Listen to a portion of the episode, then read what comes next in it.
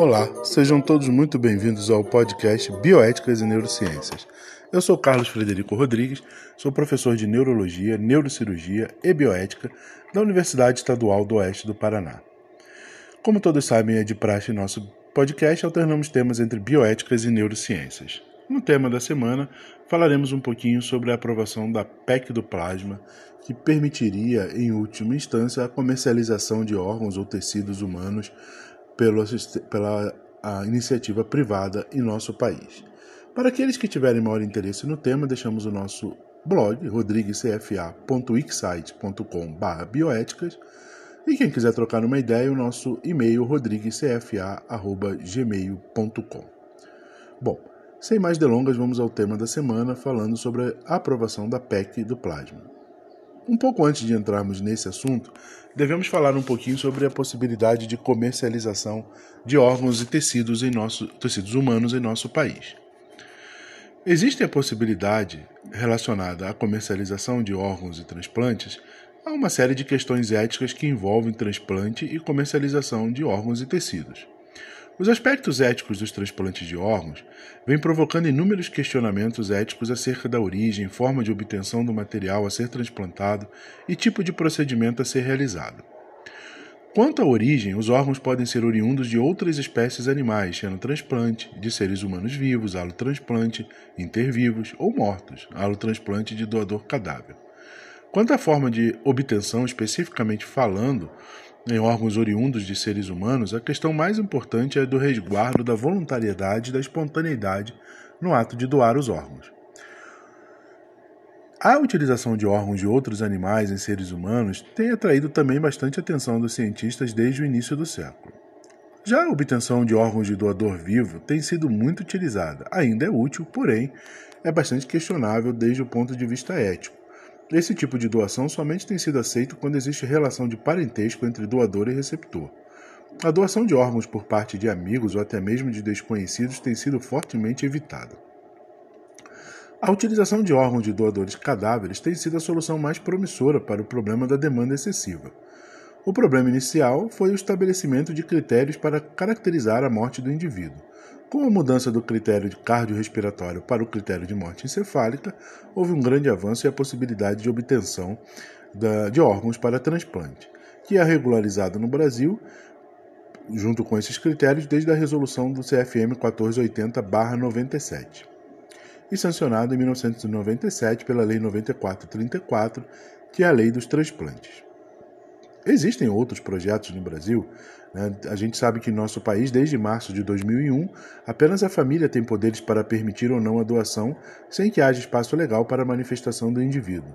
Mas propostas esdrúxulas, como um projeto de lei de junho de 2004, propõem a utilização intervivos de órgãos de condenados apenas superiores a 30 anos de reclusão. A alocação de órgãos para transplante, assim como de outros recursos escassos, deve ser feita em dois estágios. O primeiro estágio deve ser realizado pela própria equipe de saúde, contemplando os critérios de elegibilidade, de probabilidade, de sucesso e de progresso à ciência, visando a beneficência ampla. O segundo estágio, a ser realizado por um comitê de bioética, pode utilizar os critérios de igualdade de acesso, das probabilidades estatísticas envolvidas no caso, da necessidade de tratamento futuro, de valor social do indivíduo, da dependência de outras pessoas, entre outros critérios mais. Existe um, eu tenho uma aula sobre a alocação de recursos escassos. Aqueles que tiverem maior interesse, procurem o nosso canal no YouTube também. Procure lá Carlos Frederico de Almeida Rodrigues. Temos o canal com alocação de recursos escassos. Bom, o que se trata, na verdade, é da possibilidade de abordagem de mercado para obtenção de órgãos. Não é uma novidade. Propostas para a abordagem de mercado são feitas por Lloyd Cohen há anos não são adotadas ainda oficialmente em qualquer país. Ela criaria um mercado de órgãos de doador cadáver. O seu objetivo é o de ampliar a obtenção de órgãos para transplante através de incentivos financeiros. Nesta perspectiva, podem ser estabelecidas duas alternativas, uma mais agressiva, permitindo a venda de órgãos, e outra mais tênue, que possibilitando benefícios ou incentivos fiscais à família do doador.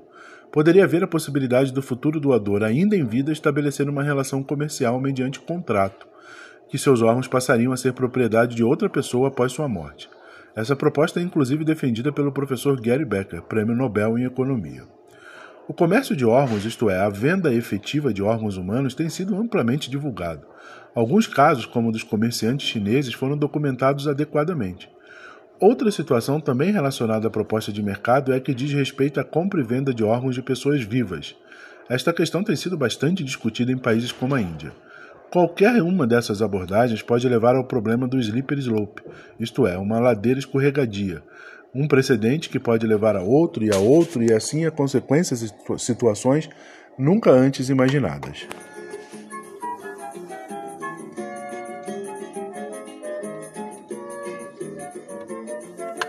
Bom, e por que toda essa introdução? Porque em nosso país acabou de ser aprovado pela Comissão de Constituição e Justiça a possibilidade do manejo de plasma e outros derivados sanguíneos pela iniciativa privada. Não existe atividade ou atitude humana neutra. Nós vamos debater um pouco embasado no conhecimento da Fiocruz, uma agência bastante respeitável em nosso país, e o seu posicionamento, vamos dizer assim, com relação a essa proposta de emenda constitucional. O Conselho Deliberativo da, Função, da, Fundação Oswaldo Cruz se posicionou contra a proposta de emenda à Constituição número 10 de 2022, PEC 10-2022, a chamada PEC do Plasma. Ela tramita na Comissão de Constituição, Justiça e Cidadania do Senado e tem por objetivo permitir que a iniciativa privada colete e processe o plasma humano. A Constituição brasileira proíbe todo tipo de comercialização de órgãos, tecidos e substâncias humanas. Atualmente, a coleta e o processamento de sangue ficam a cargo da Empresa Brasileira de Hemoderivados e Biotecnologia, Hemobras, estatal criada em 2004. A PEC do plasma altera o artigo 199 da Carta Magna, que dispõe sobre as condições e os requisitos para coleta e processamento de plasma para permitir que isso seja feito pela iniciativa privada. Pela proposta, seria acrescentado ao artigo 199 o parágrafo 5. A lei disporá sobre as condições e os requisitos para coleta e processamento de plasma humano pela iniciativa pública e privada para fins de desenvolvimento de novas tecnologias e de produção de biofármacos destinados a prover o Sistema Único de Saúde. Riscos. A Fiocruz disse que a aprovação da PEC pode causar sérios riscos à rede de serviços hemoterápicos do Brasil e ao Sistema Nacional de Sangue, Componentes e Hemoderivados.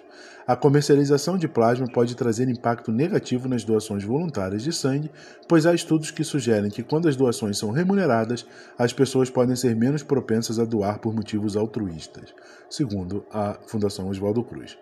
Além disso, segundo também a Fundação Oswaldo Cruz, esta prática traz riscos para a qualidade e segurança do plasma e pode aumentar as desigualdades sociais. Aspas, estudos sugerem, por exemplo, que a comercialização pode atrair pessoas em situações financeiras difíceis, dispostas a vender o seu plasma, além de facilitar o acesso a pessoas que podem pagar, em detrimento daquelas que não têm condições. Fecha aspas, acrescentou a Fundação. Prejuízos. Atualmente, o plasma doado no país atende exclusivamente às necessidades da população brasileira e traz retorno na forma de acesso a medicamentos. Aspas, a comercialização do plasma poderia suscitar ainda movimentos de exportação, o que prejudicaria os brasileiros, deixando o país vulnerável diante de emergências sanitárias, aspas, informou a Fiocruz, que destaca que hoje o Sistema Único de Saúde presta atendimento a 100% dos pacientes que necessitam de hemoderivados abre aspas, para o aprimoramento da política nacional de sangue referência mundial pela sua excelência e capacidade de atender a todos os brasileiros, a Hemobras precisa ser fortalecida para que possa produzir no máximo de sua capacidade. É importante também fortalecer a coordenação geral de sangue e de hemoderivados do Ministério da Saúde, encarregada da execução da política de atenção hemoterápica e hematológica que regula da coleta ao, ao processamento e a distribuição de sangue e hemoderivados no Brasil. Fecha aspas, finalizou a Fundação Oswaldo Cruz.